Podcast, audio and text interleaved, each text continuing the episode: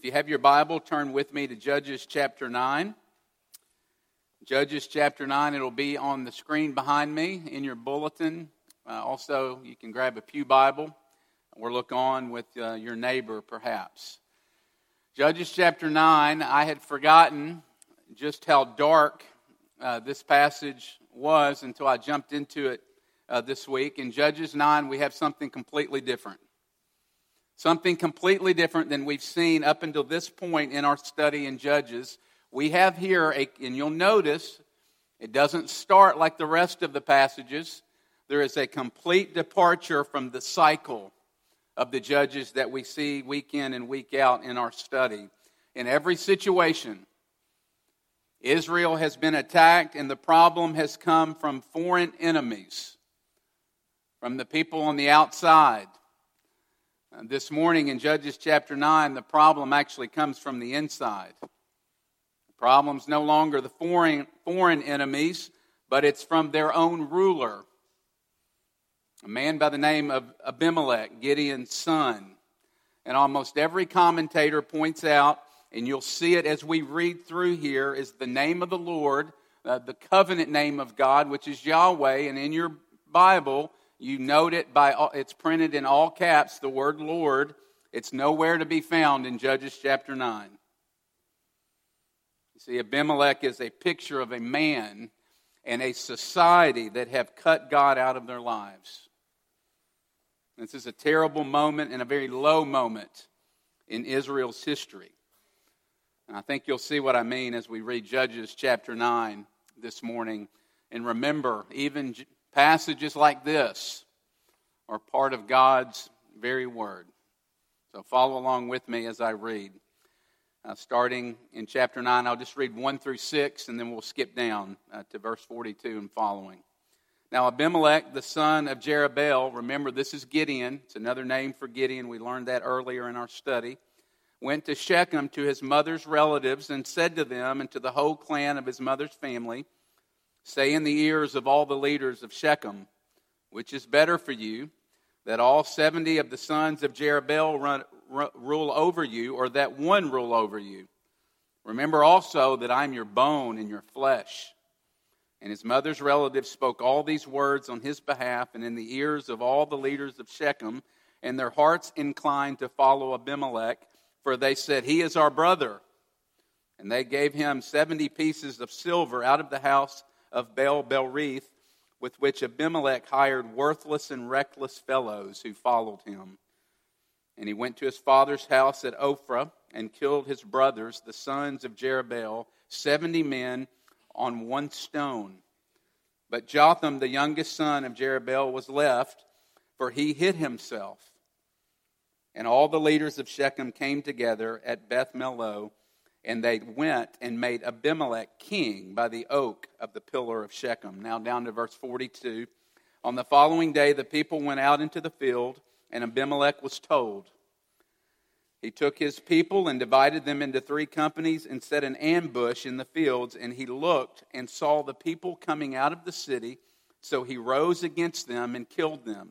Abimelech and the company that was with him rushed forward and stood at the entrance of the gate of the city while the two companies rushed upon all who were in the field and killed them.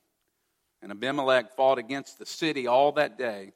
He captured the city and killed the people who were in it, and he razed the city and sold it with salt.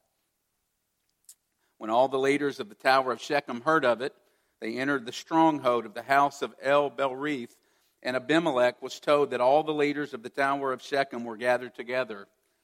And Abimelech went to Mount Zalmon, he and the people who were with him. And Abimelech took an axe in his hand, and he cut down a bundle of brushwood and took it and laid it on his shoulders. And he said to the men who were with him, What you have seen me do, hurry and do as I have done. And so every one of the people cut down his bundle and, following Abimelech, put it against the stronghold and they set the stronghold on fire over them, so that all the people of the tower of Shechem also died, about a thousand men and women. Then Abimelech went to Thebez and encamped against Thebez and captured it. And there was a strong tower within the city, and all the men and women and all the leaders of the city fled to it and shut themselves in. And they went up to the roof of the tower, and Abimelech came to the tower and fought against it, and drew near to the door of the tower to burn it with fire. And a certain woman threw, a upper, threw an upper millstone on Abimelech's head and crushed his skull. Then he called quickly to the young man, his armor bearer, and said to him, Draw your sword and kill me, lest they say to me of me, A woman killed me.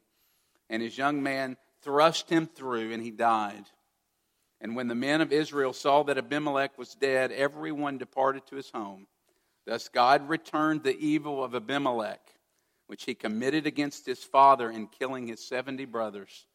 And God also made all the evil of the men of Shechem return on their heads. Upon them came the curse of Jotham, the son of Jerubbaal. Chapter 10. After Abimelech, there arose to save Israel Tola, the son of Puah, the son of Dodo, a man of Issachar, and he lived in Shamir in the hill country of Ephraim. And he judged Israel 23 years. Then he died and was buried at Shamir. Let me pray and ask God to help us this morning with this passage. Let's pray together.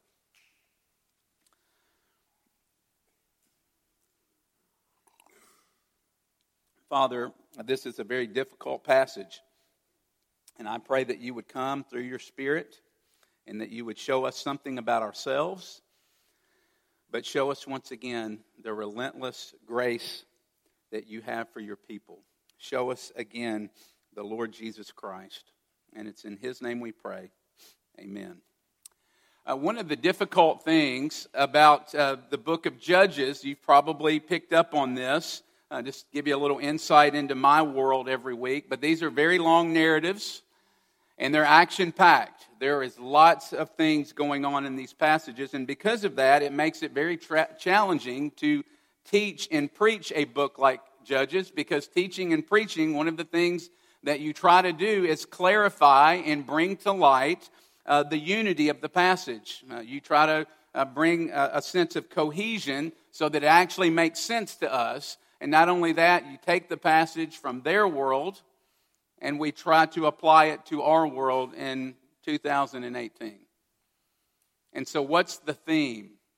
Is one of the questions that I often ask as I begin looking at a passage. And when we look at this passage closely, you'll see a theme running through the entire narrative, and it's this idea that Abimelech is driven by a need for control. All Abimelech wants to do is get in control and stay in control at whatever the cost. Look at verse 54 if you picked up on it. He's so controlling, he even wants to control the way he dies at the end of his life in verse 54.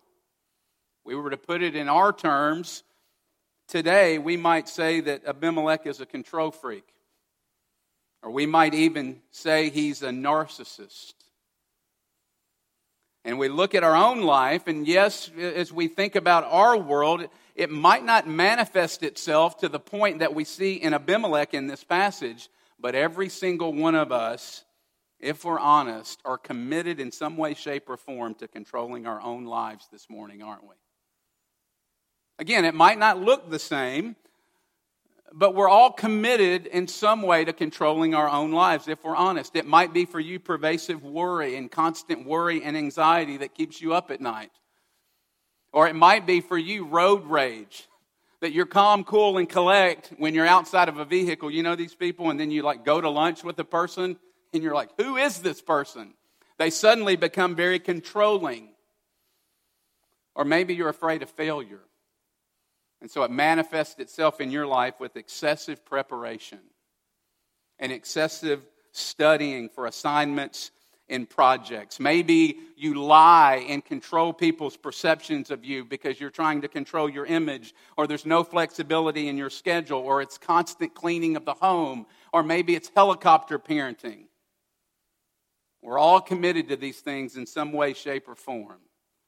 All of those things I mentioned are symptoms of the fact that we desperately want control. And yes, some people might struggle more than others, but deep down, all of us to some degree are committed to controlling our own lives. We all have control issues, don't we? Remember, Judges teaches us something about ourselves and something about God. And so this morning we're going to look at Abimelech's control issues and see if we can learn something about our own control issues. And we're also going to see once again the relentless grace of God for his people. Three things this morning why we grasp for control. Secondly, what is the result of being controlling and manipulative? And thirdly, how do we change? How do we grow in this area? So, why, what, and how? Let's look at the first point. Why do we grasp so quickly for control of our lives? Well, look at verses 1 through 3.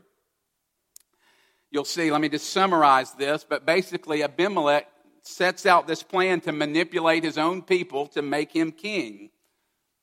He essentially basically says this I don't want to scare you.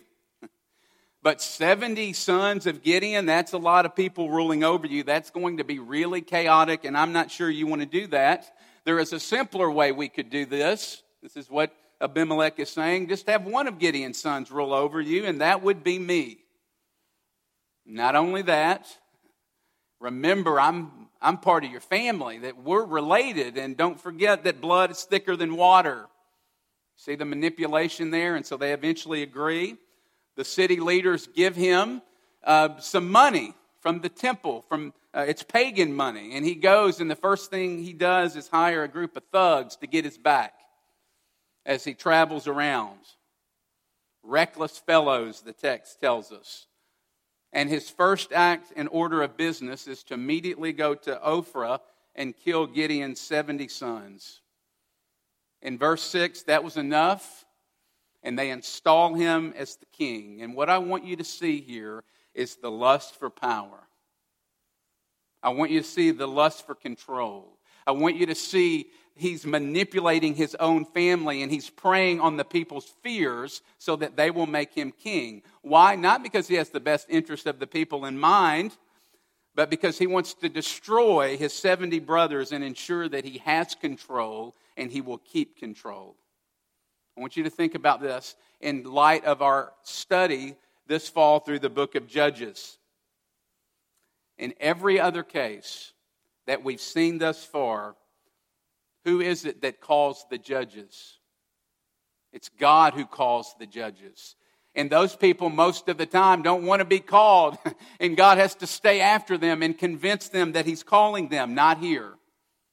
Abimelech wasn't appointed by God. He simply asserts himself to the role. You see, Abimelech, we see a, in Abimelech, we see a lust for control and power and a willingness to do anything and everything to keep it and to get it. And he's willing to get rid of anyone that stands in his way. And here's the question I want us to look at is why? What's driving his need for control? What's behind it? And in a word, it's fear. We get a clue in verse 1. Look at verse 1. Did you notice? It seems a little bit uh, kind of a, a side comment, but it says that he went to the relatives on his mother's side. Why would they specify that? He didn't have to say that, the narrator, but he does. Well, because if you read in chapter 8, verse 31, if you have a Bible, you can look up there. We learned that Abimelech was the only one of Gideon's son that's born of a concubine. And so you've got 70 brothers that were in charge, that were from the other side of the family. And they were ruling over him. And so, if that were you, how would that make you feel if you had 70 people from the other side of your family ruling over you? Vulnerable, fearful, unsafe. That's what we see going on with Abimelech. And so here's the principle whatever you're deeply afraid of, whatever it is in your life that you're deeply afraid of, you will t- try to take control of that area of your life to ensure that fear does not become a reality. Think about your own life. Why are you controlling and, manipulative in your marriage? Why are you controlling or manipulative in a dating relationship? Well, because deep down you have a fear of being alone. You have a fear of someone walking out and abandoning you. Why are you so controlling about people's perceptions of you? Well, because we're afraid that if they really knew us, they would want nothing to do with us. Why are you so controlling at work? We're controlling at work because we fear being seen and looking incompetent. And I know this next one here, I know it's way more complicated than this, so know that I know that. But think about body image issues and eating disorders. What is the root of body, issue, body image issues and eating disorders? The root of those things is fear. And we could say this about a lot of areas, but we're talking about food here. But life seems out of control and chaotic. And so, what happens in our lives is we look for one area that we can get some sort of control over. And sometimes that's food, and food becomes the thing that we can control, and it brings a sense of order to the chaos. You see that? It brings a sense of order and control to the fear and to the unknown and to the chaos that we feel in the world around us if it's parenting, and maybe you are controlling and manipulating your children. Why do we do that? Because we're afraid, because I'm afraid that they won't turn out the way that I want them to. And when they don't turn out the way that I think they should or the way um, that I want them to, then that comes back and it's a reflection on who? It's fear. It's, it's a reflection on me, too. I'm afraid that I'm going to look bad in some way. And so here's what I want you to see pull up at 30,000 feet, and what do you see in common? All, what do all these examples I just mentioned, what do they have in common? Who's at the center of all of those fears that I just mentioned? I am. You are. We're at the center. Here it is control and manipulation, wherever that is in your life, wherever you are being controlling in your life this morning, that is a warning light on the dashboard of your life that is revealing your own selfishness. It's actually revealing to you that you are making life all about you. You see, underneath the control is fear. Wherever it is that you're grasping for control in your life, that will reveal your fear. And if you want to grow in being controlling and manipulative, you've got to face your fear. You've got to deal with your heart, the fear inside your heart, and you've got to deal with your selfishness. That's the first point. Secondly, uh, what's the result of being controlling and manipulative? Well, we don't have to work hard to see the result of Abimelech's control and his power and uh, lusting after those things. And I will kind of walk through the narrative. We didn't read this portion, but look at verse 22 and we'll just walk through this. Uh, it's a very short part of the narrative because it didn't last long, but for three years, things apparently went well under his rule. But boy, for the most part, his rule was a complete train wreck. Tensions begin to develop between Abimelech and the leaders of Shechem. Notice the people of Shechem were the very people that made him and wanted him to be their king. In verse 34 and following, a guy named Gaal shows up with his family, starts living in Shechem. He doesn't like Abimelech. And so he starts gathering up support in order to make a revolt against him. And Abimelech gets word of this, and he doesn't like it. Why? Because his power and control is being threatened. And so it, you, it's very clear but Abimelech snaps. He completely comes unglued. He doesn't just kill Gaal, but he takes down instead the entire city of Shechem. He doesn't stop there. He gets word that the leaders of Shechem are all gathered together in a house or tower of some sort, and he essentially locks them inside and burns it to the ground, killing a thousand people, a thousand men and women. We could go on, but do you see the results and the dangers of control and manipulation? And again, now the result of our control and arrogance and pride, they're not near as devastating, probably, as what we're seeing here in this passage. But it does destabilize our life, doesn't it? Doesn't our controlling nature and uh, manipulation, doesn't it destabilize our life and have a ne- negative impact on us and those around us? It does, doesn't it? Just think about what happens when you try to control your life. Think about, let's just use some of the examples that we've used previously. If you're a control freak and manipulative in your marriage, you will look into the eyes of your wife or husband, and there will be no joy. You know, where you look into someone's eyes and it appears like you're looking into an empty shell? That's what it'll be like. Or when your children walk into the home, they'll be deathly afraid and walking on eggshells.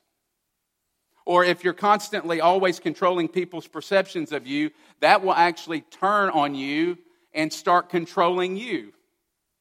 Because if you're so concerned with other people's perceptions, what do you end up happening? If that's ruling your life, you'll end up paranoid, worried, anxious, and always on edge, worrying about what people think of you. And so it actually starts controlling you in a sense.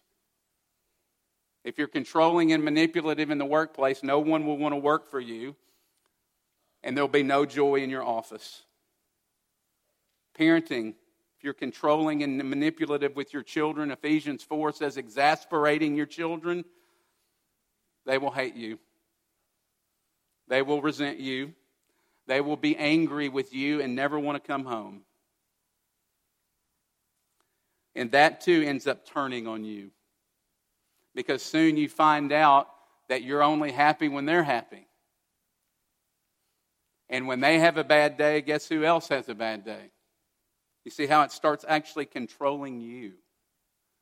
But you see something else in this story that I want us to see that it's not an accident, and it sounds like a really random verse, but it, I think it's God's way of saying, I'm in control. Look at verse 53. You might look and think this is sheer coincidence. I love the way it's phrased. A certain woman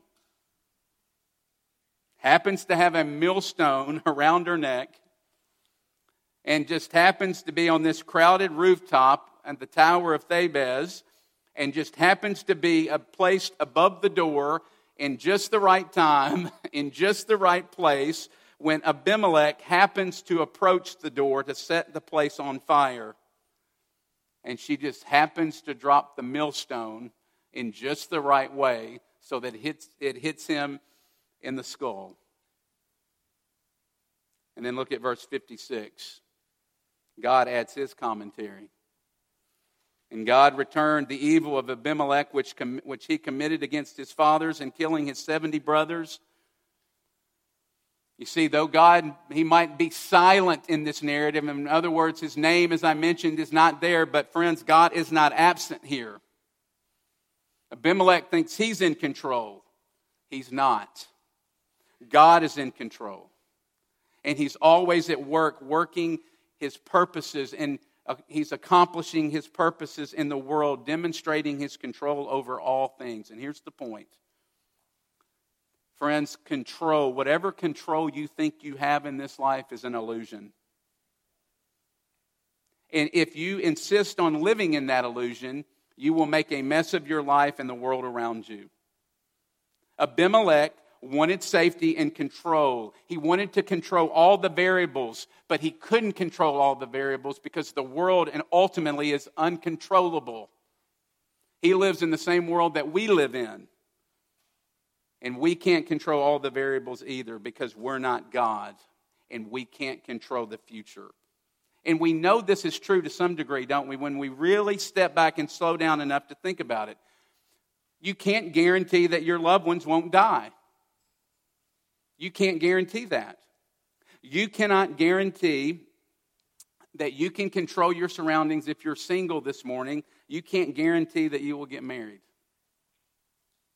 You can't. You can't guarantee, parents, that your children, no matter what techniques you use in shepherding a child's heart and all those things and saying just the right thing and making all the right moves. Again, the proverb says there's a good chance they will turn out well, but we can't promise that, can we? We know plenty of people, maybe even in our own families, where we've thought we've done it right, and our kids still not, did not turn out the way that we wanted to them to or the way we thought they would. you can't ultimately control how they will turn out. You can't control your health. We know stories of people that who are the poster people of health. They run marathons and they're in the best shape of anybody you've ever seen. And you read about them in the newspaper of dropping dead of a heart attack. You can't control your wealth. The stock market has dropped over 10% in the last month, and you can't do a thing about it. You can't work out enough in order to guarantee that your body will look a certain way. I had a friend once tell me, you can't outwork genetics. And there's some truth to that, and you know there's truth to that. You see, when you're stressed and when you're anxious and in a particular situation, and I know this sounds really obvious, but we miss the obvious. One of the questions we should always ask in whatever stressing you out this morning, I do this all the time. I'll walk into Susie, I'll be on edge, I'll be stressed, I'll be worried about something, and she'll ask me this question, and I'll be like, well, why didn't I think of that? And here's the question What about this situation can you actually control? What are you stressed about this morning? What's causing you to get angry? What about this situation can you actually control? You see how that gives you perspective? Because when you start thinking about it, you realize almost 100% of the time that you control very little. And it's actually a scary thought, isn't it? On how little of your life that you actually are in control of. But at the same time, it also brings tremendous freedom. It brings freedom. I had a story of a mom uh, once who her son was in the Superman, the superhero phase. And so Batman, Spider Man, everything superhero, costumes, capes, masks, toy weapons, the whole nine yards. And he was convinced that he was a superhero.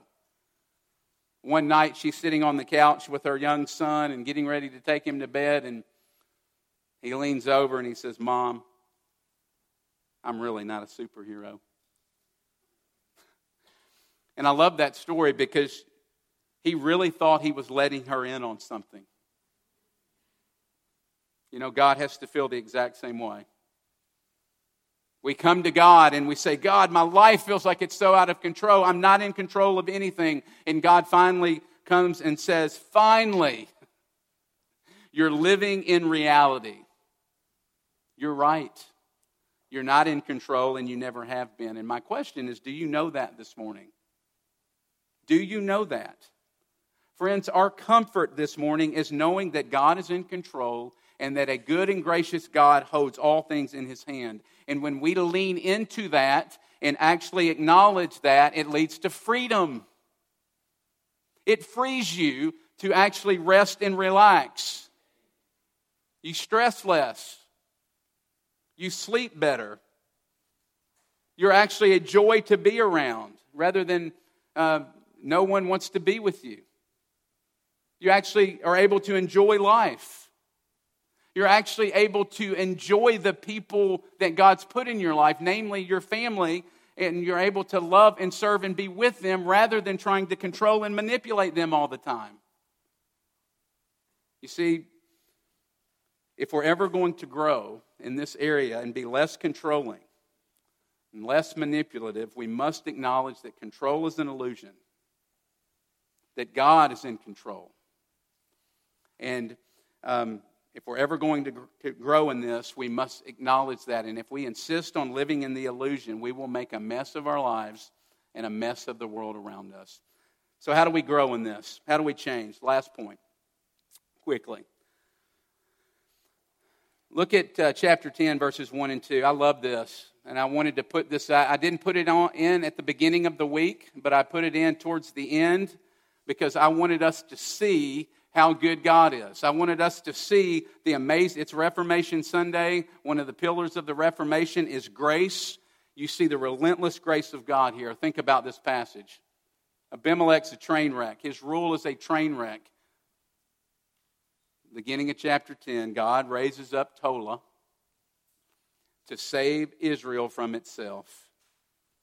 God is saying to his people, the people who have completely abandoned him, who have chose to follow, follow a man who has made himself king, and did you notice here?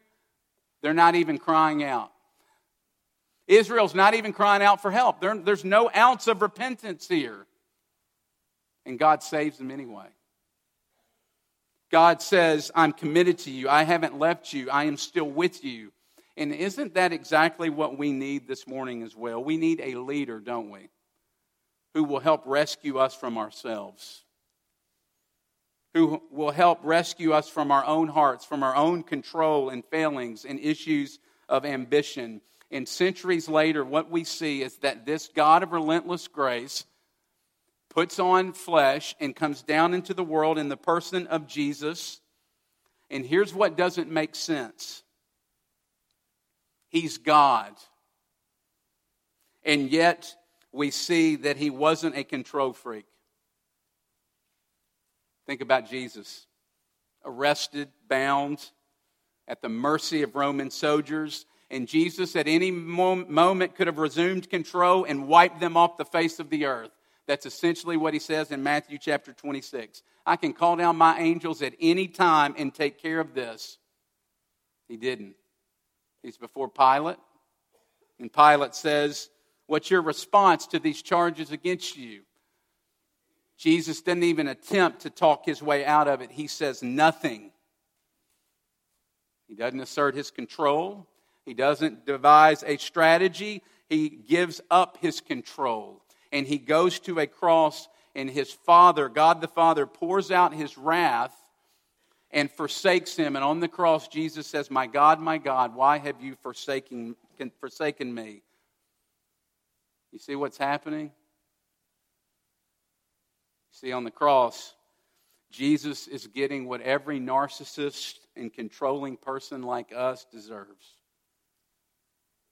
life by himself completely abandoned and away from God and others. And so, why would God give up control? Well, in short, to be your substitute. You see, that's what salvation is. Salvation is God substituting himself for man. And it's at the cross that we see this demonstration of God's love and goodness. And the more we lean into the cross and live a cross centered life and see God's love for us, the more we'll be able to trust God with our life. You see, when we look at the cross, it is evidence, objective evidence, that we can trust God with our life. That we can uh, trust that He has our best interest in mind. It's proof that He loves us and that He uh, will do anything to be with us and that He knows what He's doing with our life and He knows exactly where you are today. And it might be in a really hard spot, but God knows you're there and He has you there. I love the Heidelberg Catechism. Uh, catechism is a summary of what the Bible teaches. And, and the Heidelberg Catechism, question one the question is, What is your only comfort in life and in death? The answer that you are not your own. That you belong body and soul, in life and in death, to your faithful Savior, Jesus Christ. Listen to this. And He preserves your life in such a way that without the will of your heavenly Father, not a hair can fall from your head. Not a hair can fall from your head. Indeed, all things must work together for the good of my salvation. I read a story this week about a sailor who, in the 1700s, spent his life sailing uh, the Atlantic. He was on his last voyage uh, before settling in America because he was engaged, and his fiancee was with him uh, on this particular trip. And a huge storm arose out of nowhere, very fierce, waves coming into the boat, sky pitch black. All you could see was the lightning coming through. And so his fiance comes out from the bottom of the boat and she's weeping. She's scared and she's screaming, We are going to die.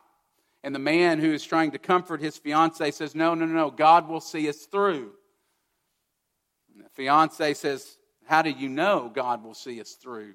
And the man draws out a sword and he puts it to her throat. And he says, Are you afraid? And she says, No, I'm not afraid. And, and he says, Why not? And she says, I know the heart behind the hand. And the same is true with God, he said. I know the heart behind the hand. You see, it's at the cross of Jesus that you can see the heart behind the hand for whatever it is that's going on in your life this morning, and you can trust Him and His plan for your life. Because of the cross, you can stop controlling your life. Because of the cross, you can stop controlling your children and trust that God loves your children more than you do. Because He does. You can trust um, and stop controlling people's perceptions of you because at the cross you see that you've got the approval and the love of the only person that really matters. You see, faith in God allows you to release control of your life and to live in the chaos. Faith in God allows you to release control and live in the unknown because the heart of the one that is steering the world deeply loves you more than you could possibly imagine. Let's pray. Father, thank you for your covenant love for us. Forgive us for often leaving you.